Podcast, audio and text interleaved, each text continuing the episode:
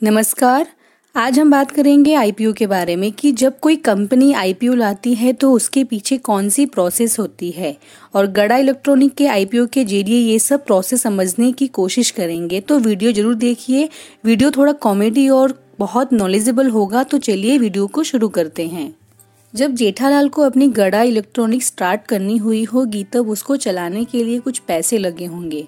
पर जब खुद के पास पैसे कम पड़े, तब उसने उसके रिलेटिव या फ्रेंड्स या फैमिली से पैसे लिए होंगे, जैसे सुंदर या मेहता साहब से। पर उसके बाद भी अगर पैसे कम पड़े तो वो बैंक के पास जाएगा, जैसे हरी भरी बैंक या सही सलामत बैंक या वेंचर कैपिटलिस्ट के पास जाएगा।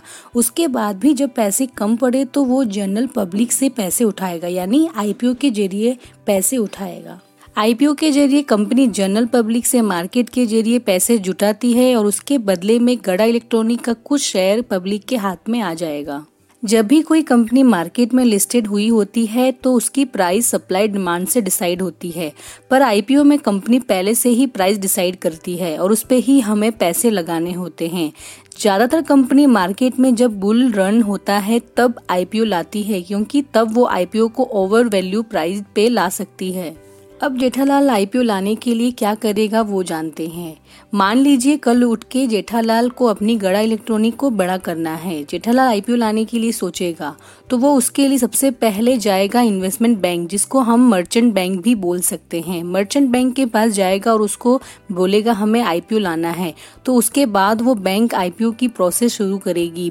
सबसे पहले वो उसमें ड्यू डिलीजेंस कराएगा, यानी सारे लीगल प्रोसेस फॉर्मेलिटी कंप्लीट कराएगा, जिसमें underwriting red herring prospect का और सेबी के सारे रूल्स और कॉम्प्लियंस पूरे करने होते हैं। अंडर राइटिंग के अंदर बैंक उनको भरोसा देती है कि अगर आईपीओ फुल सब्सक्राइब नहीं हुआ तो हम बचे हुए सब्सक्रिप्शन को कंप्लीट कर देंगे, या तो वो अपने कस्टमर को बोलेगी कि हम हमारा पूरा एफर्ट करेंगे कि आईपीओ सब्सक्राइब हो पर कोई गारंटी नहीं देगी।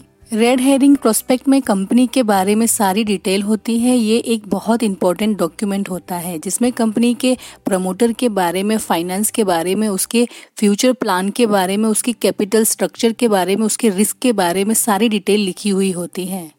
इसके बाद कंपनी के वैल्यूएशन और प्राइस डिसाइड होती है। ये काम भी इन्वेस्टमेंट बैंक ही करती है। यहाँ क्या प्राइस पे आईपीओ लाना, कितने रुपए का इशू साइज़ लाना, वो सब डिसाइड होता है। कितने का लोट होगा, एक लोट में कितने शेयर होंगे, किसको कितना प्रपोर्शन, यानी Q I B N I I retail का कोटा भी डिसाइड होता है। ज़्यादातर आईपीओ बुक बिल्डिंग आईपीओ होते ही, यानी एक रेंज होती है प्राइस की।